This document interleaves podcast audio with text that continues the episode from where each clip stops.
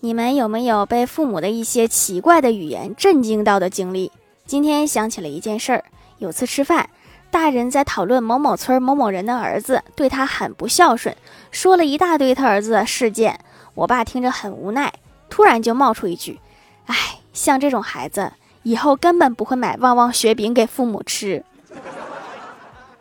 爸，你是不是想吃旺旺雪饼了？